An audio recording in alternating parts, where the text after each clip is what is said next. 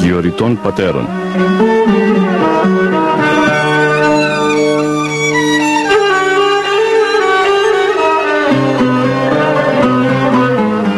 Βοή σιωπής στον παράδεισο της Αθωνικής ερήμου όπου διδάσκει ο Άθος με τη μυστική γλώσσα των πατέρων του.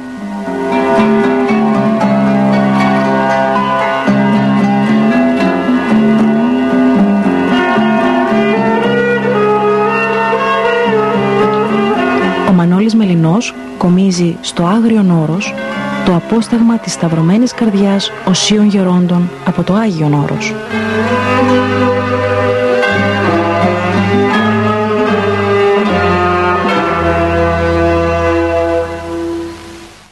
Χαίρετε, αγαπητές και αγαπητοί μου φυλαγιορείτε ακροατέ. Στην αρχή της ε, σημερινής αθωνικής επικοινωνίας μας θα σας διαβάσω ένα απόσπασμα από το βιβλίο «Πύρα Αγιοριτών Πατέρων» το οποίο έχει ως υπότιτλο «Συζητήσεις σε μοναστήρια του Άθωνα».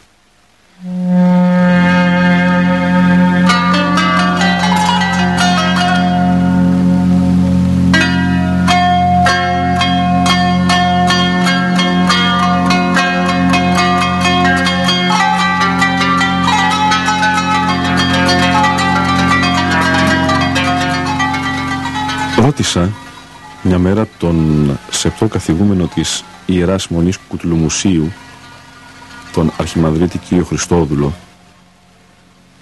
γιατί γέροντα προσεύχεστε τόσες ώρες τη νύχτα όλοι οι μοναχοί; Και εκείνος με καλοσύνη μου απάντησε πρώτον η νύχτα με την απόλυτη ησυχία και την κατανικτική ατμόσφαιρα βοηθεί στην περισυλλογή Δεύτερον, είναι καλόν όταν ο κόσμος ξεκουράζεται η έρημος να αγρυπνεί προσευχομένη. Ο μοναχός ακολουθεί μια προηλιοδρομική πορεία. Προλαβαίνει το αισθητό φως στη δοξολογία του Θεού. Αυτή είναι μια αρχαία παράδοση που εκφράζεται και με τον ψαλμικό στίχο «Μεσονύκτιον εξεγυρώμην» και εκνικτός ορθρίζει το πνεύμα μου προς σε ο Θεός διότι φως τα προστάγματά σου επί της γης. Σε τελευταία ανάλυση αυτή είναι και η διασκέδαση του μοναχού. Η Εκκλησία αποτελεί ρατευτική σύναξη.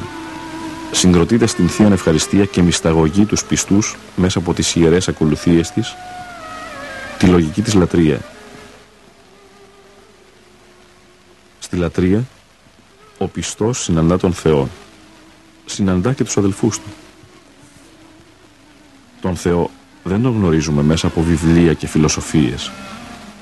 Τον γνωρίζουμε μέσα από την προσωπική, αγαπητική σχέση στα πλαίσια της οποίας ο ίδιος μας φανερώνεται.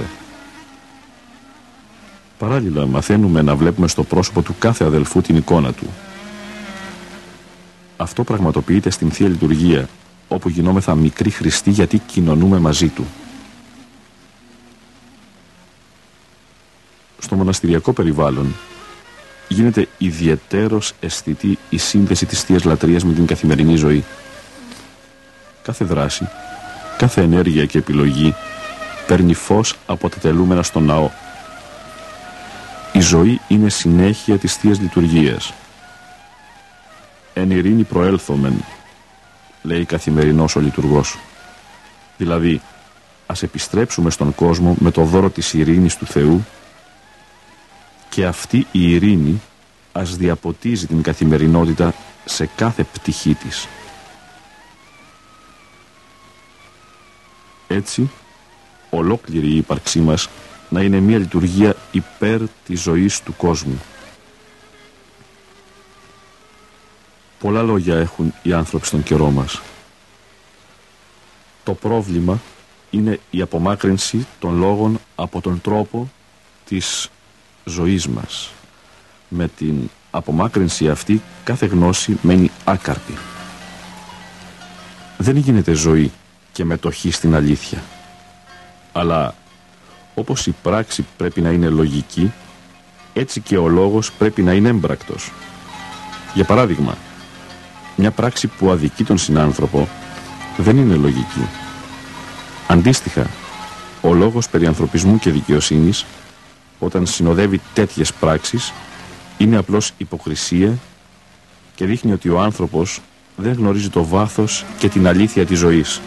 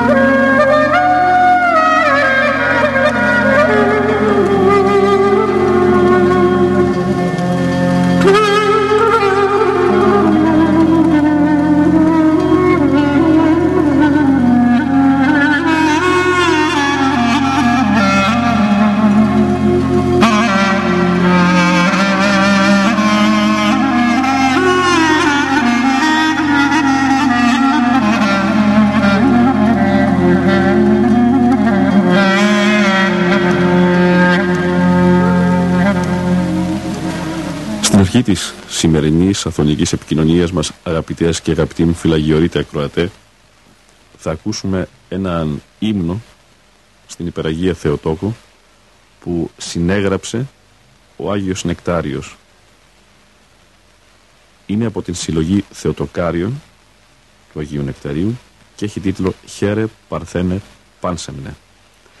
Ψάλεται σε ήχο πλάγιο του Δευτέρου και τον προτάσουμε αυτόν τον ε, ύμνο στην ε, Θεοτόκο. Επειδή την σημερινή επικοινωνία μας θα την ε, ξεκινήσουμε στα πλαίσια εννοώ της συνομιλίας με τον γέροντα Ιωακήμ με περιεχόμενο που θα έχει άμεση σχέση με το ωραιότερο και ιερότερο γυναικείο πρόσωπο της ανθρωπίνης ιστορίας με την κυρία Θεοτόκο την καθηγουμένη και έφορο του Αγίου Όρους.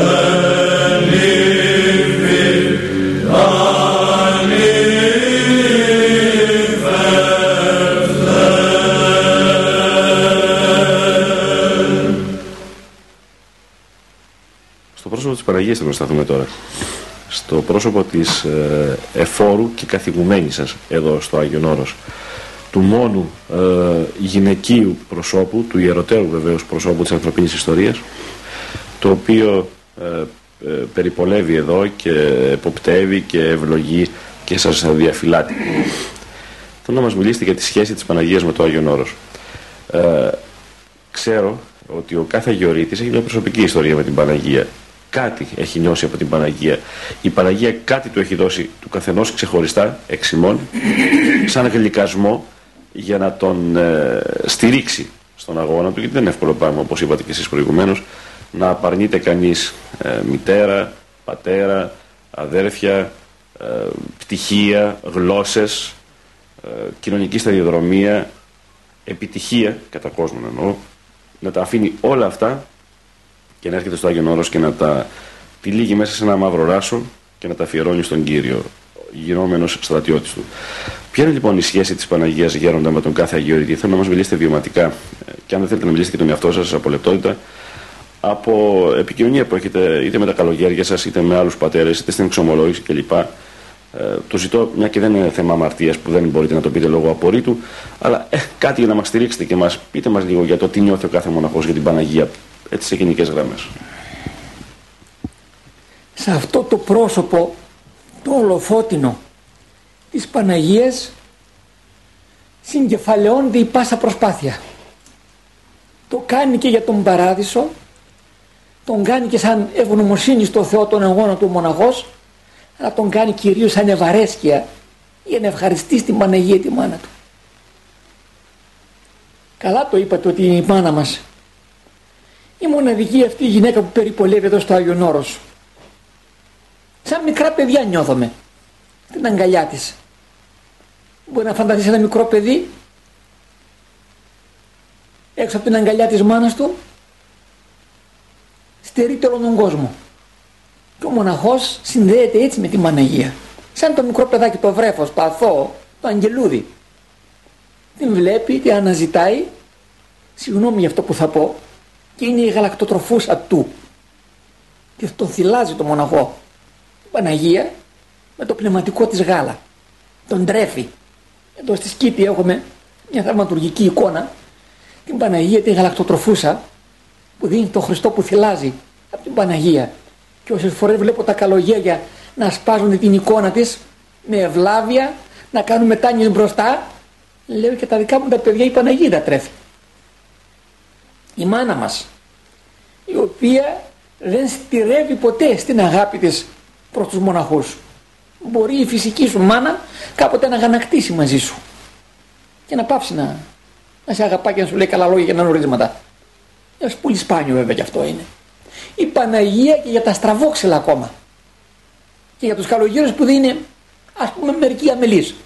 Φροντίζει για όλα και για όλους εδώ μέσα. Σας κάνει εντύπωση ίσως και το φαΐ που τρώμε δικό της είναι.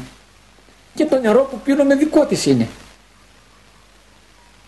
Ό,τι έχουμε πνευματικό και υλικό όλα απορρέουν και προέρχονται από το μαστό της Παναγίας τον πνευματικό. Αυτή φροντίζει για όλα εδώ μέσα.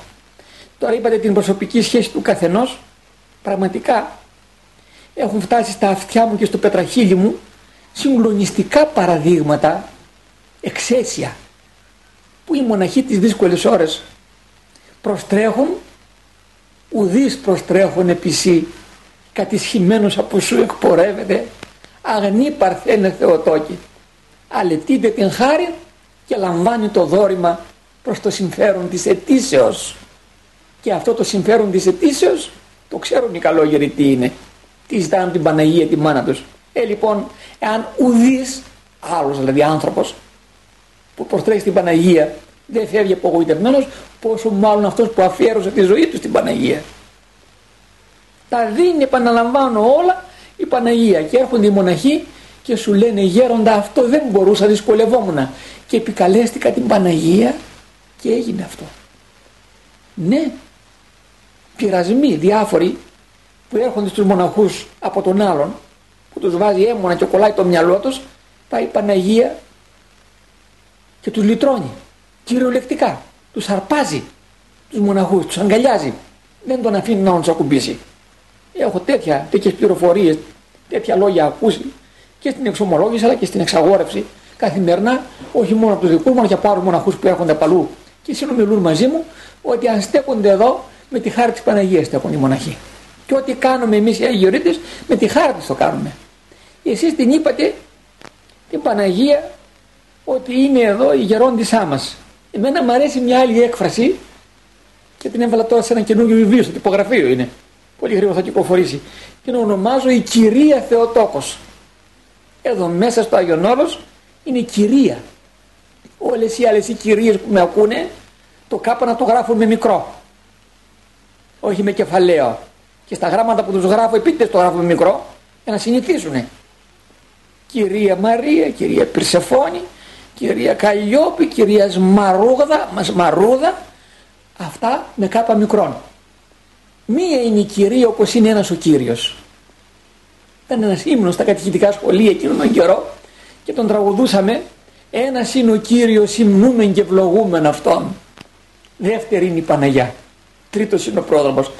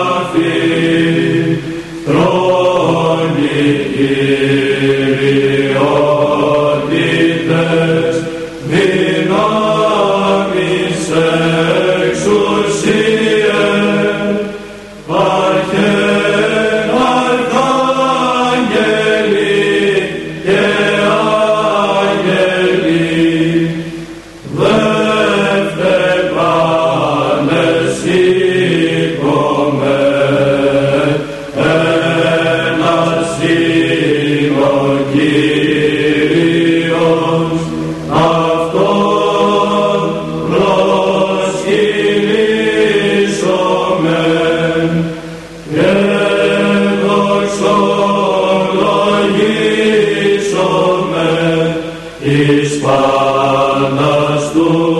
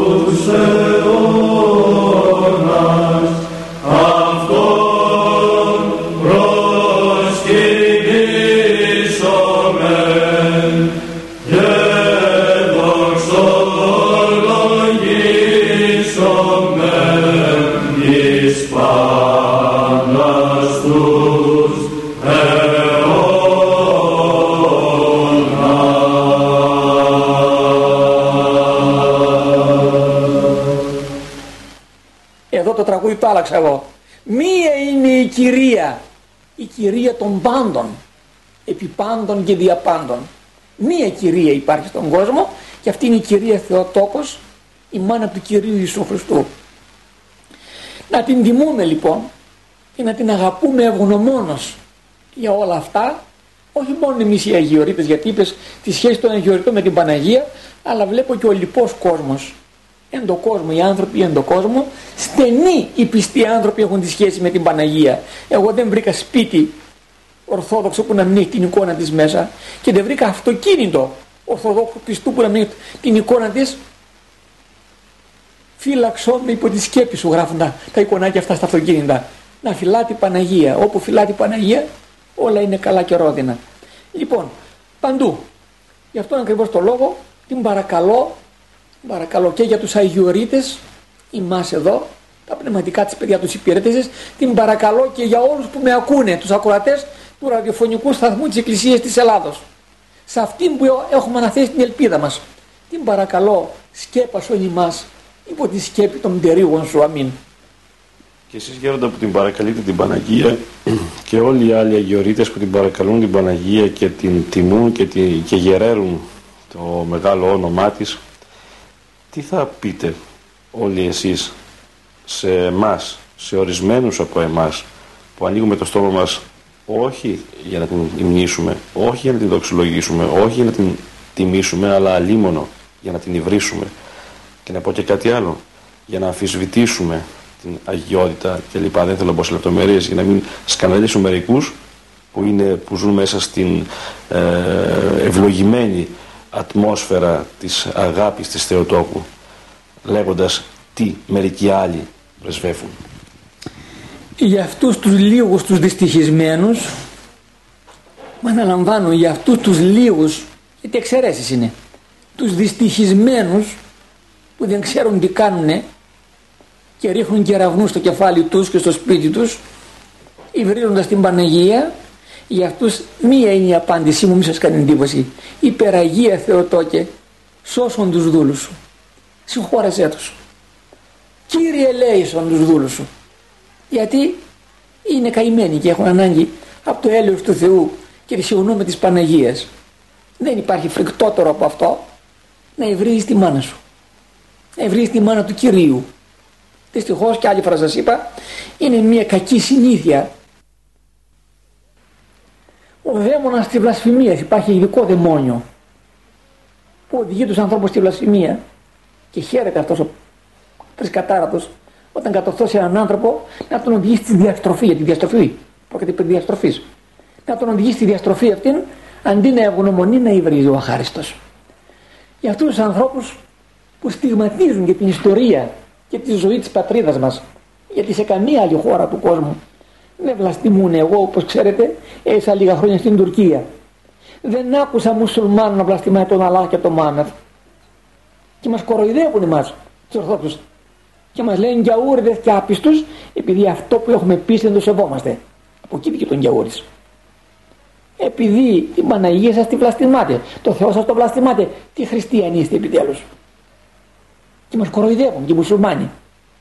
Λοιπόν εν πάση περιπτώσει για αυτό το στίγμα το μαύρο το μελανό ευθύνονται και οι υπεύθυνοι και οι νόμοι. Υπάρχει ένας νόμος στον ποινικό κώδικα της Ελλάδος που λέει άμα βλαστημίσεις τα θεία ιδιαίτερα δημόσια τιμωρείσαι με φυλακή έως δύο χρόνια. Αν μου φέρεις μια φορά να εφαρμόστηκε αυτός ο νόμος εγώ θα σου κάνω μετάνοιες, 12 μετάνοιες θα σου κάνω κύριε Μέλινε κύριε Λέισον ο νόμος άλλοι νόμοι μπορεί να εφαρμόζονται. Ειδικά αυτός ο νόμος περί της βλασφημίας των θείων και ξέρεις πώς τον νοθέψαν τον νόμο αυτόν. Εάν βλαστημίσει τα θεία πώς; Εκ προθέσεως τραχαγύρευε και πώς θα αποδείξεις ότι εκ προθέσεως το έκανε; Δεν μπορεί ο νομοθέτης ο, ο, ο δικαστής να βρει ποιο βλαστήμησε εκ προθέσεως την Παναγία ή τον Χριστό. Μόνο βρει γιατί βλαστημάς την αγαπάω την Παναγία λέει αλλά βλαστημάω από συνήθεια οπότε ο νόμος δεν εφαρμόζεται ποτέ. Εν πάση περιπτώσει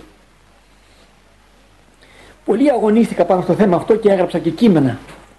Και παρακάλεσα πολύ κόσμο για το θέμα της βλασφημίας. Δεν ξέρω τι πέτυχα αλλά όταν από τα βιβλία κυρίως μέσα υπάρχουν ασεβείς που γράφουν για την Παναγία λόγια όπως εκείνος από το όνομα ας μην το πω δύο είναι αλλά άμα τα πω μπορεί μερικοί να παραξηγηθούν για τον τόπο της γενετήρας τους που τον εμόλυναν αυτοί οι δύο.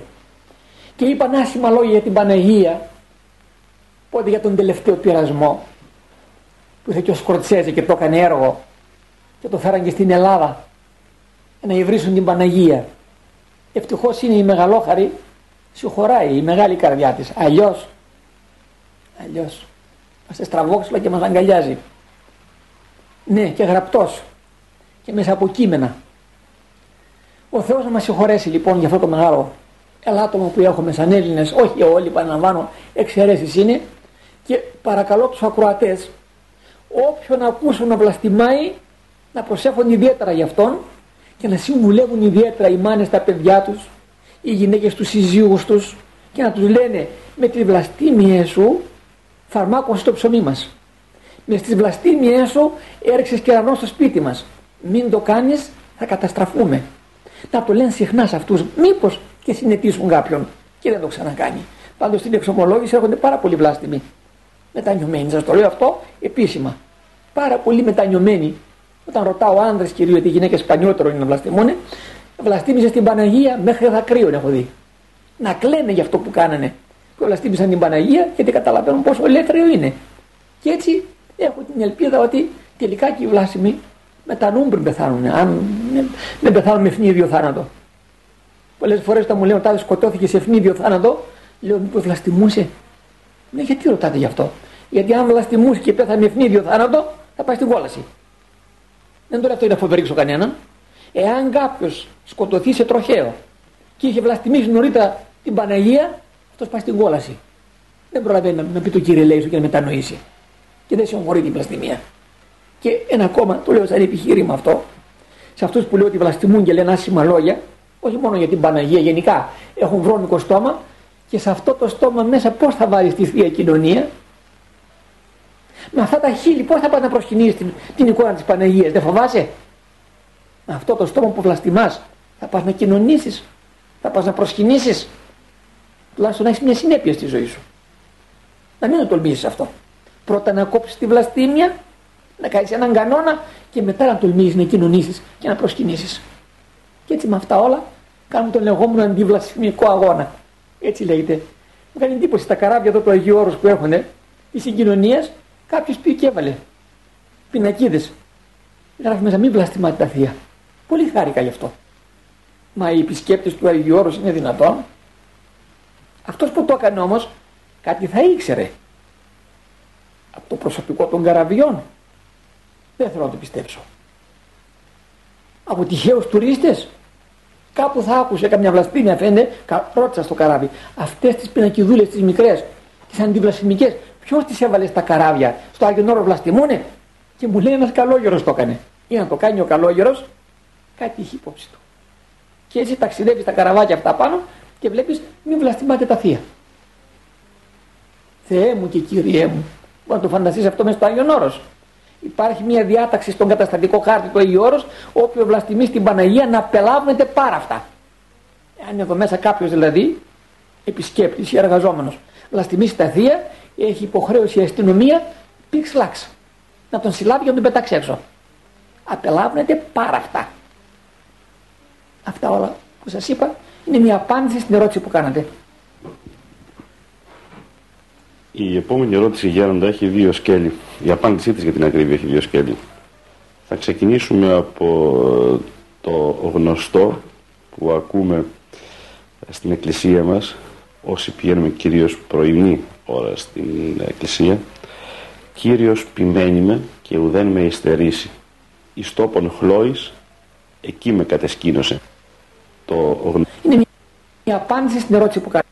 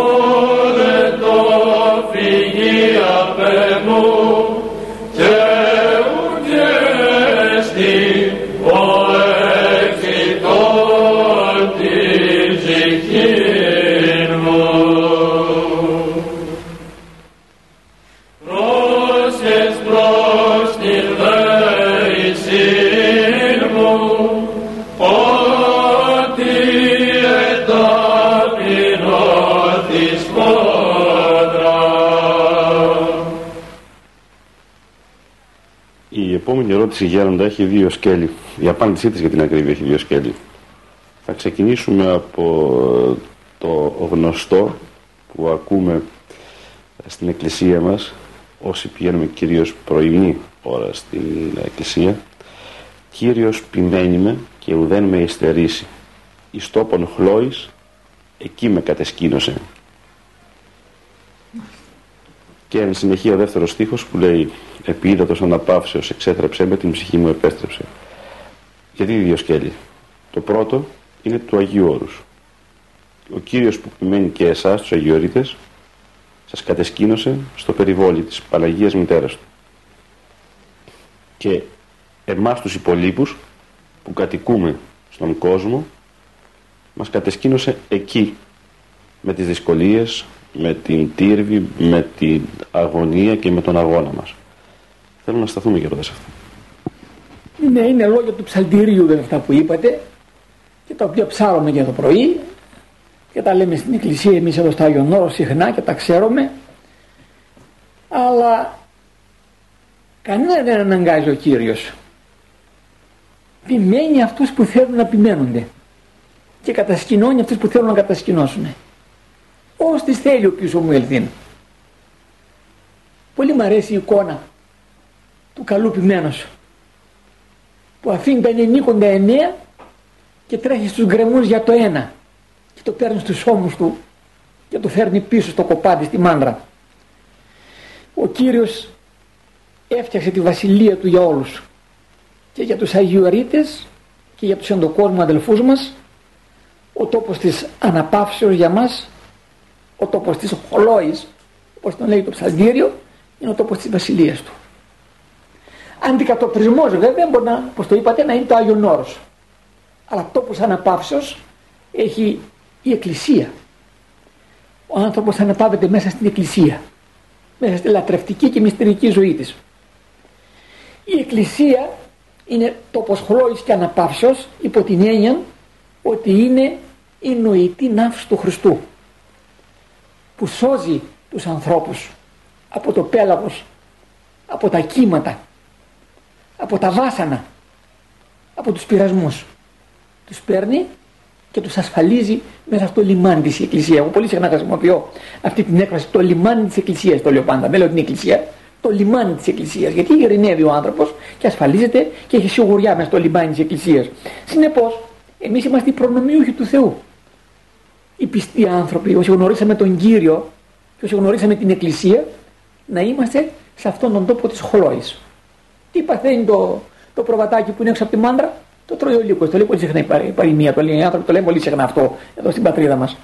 Το πρόβατο που είναι έξω από τη μάντρα το τρώει ο λύκος. Ε, λοιπόν, αλλήμον σε εμάς να είμαστε πιστοί άνθρωποι, να έχουμε βαφτιστεί στο όνομα της Αγίας Τριάδος και να μένουμε έξω από τη μάντρα. Είμαστε ταλέποροι τότε και εκτεθειμένοι. Γι' αυτό ακριβώς το λόγο, αυτός ο ύμνος που είπατε από το ψαλτήριο, μας προτρέπει, νομίζω αυτός, αυτό είναι το νόημα, γι' αυτό επαναλαμβάνει, μας προτρέπει τρέξτε γρήγορα και ασφαλιστείτε. Στον τόπο της χλώη που είναι η βασιλεία του Θεού. Στον ουρανό αλλά και στη γη. Στον ουρανό είναι η αιώνιος βασιλεία των ουρανών και στη γη είναι η βασιλεία του Χριστού η Εκκλησία. Μία Εκκλησία εις μία Αγία Καθολική και Αποστολική Εκκλησία. Όποιος το πιστεύει, να μην τα λέμε αυτά μόνο να περνάει η ώρα.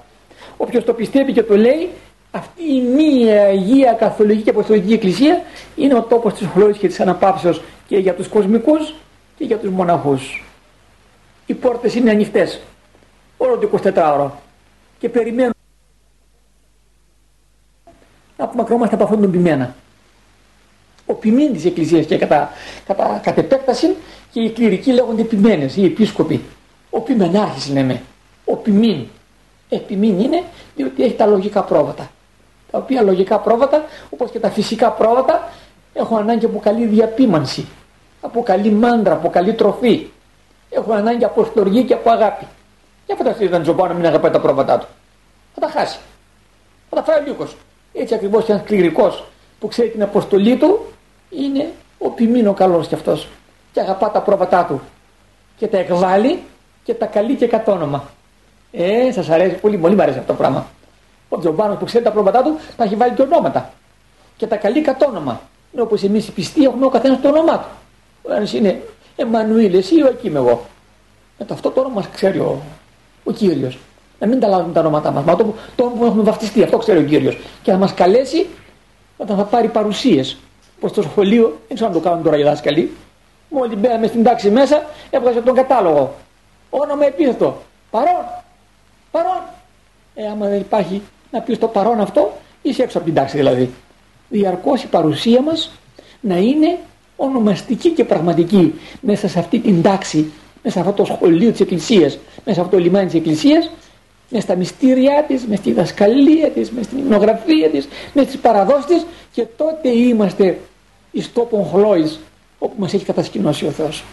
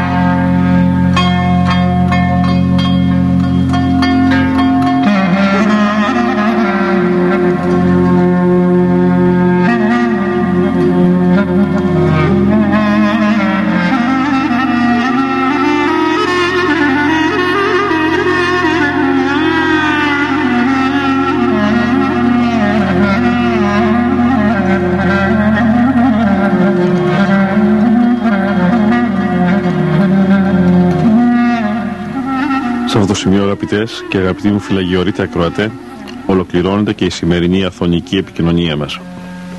Ευχαριστώ εκ μέσης ψυχής και καρδίας τον πανοσιολογιότατο γέροντα Ιωακήμ ο οποίος και σήμερα ήταν κοντά μας μάλλον μας δέχτηκε να είμαστε κοντά του και σήμερα εμείς και μας ε, εδίδαξε και μας ενουθέτησε και μας χειραγώγησε εις Χριστόν.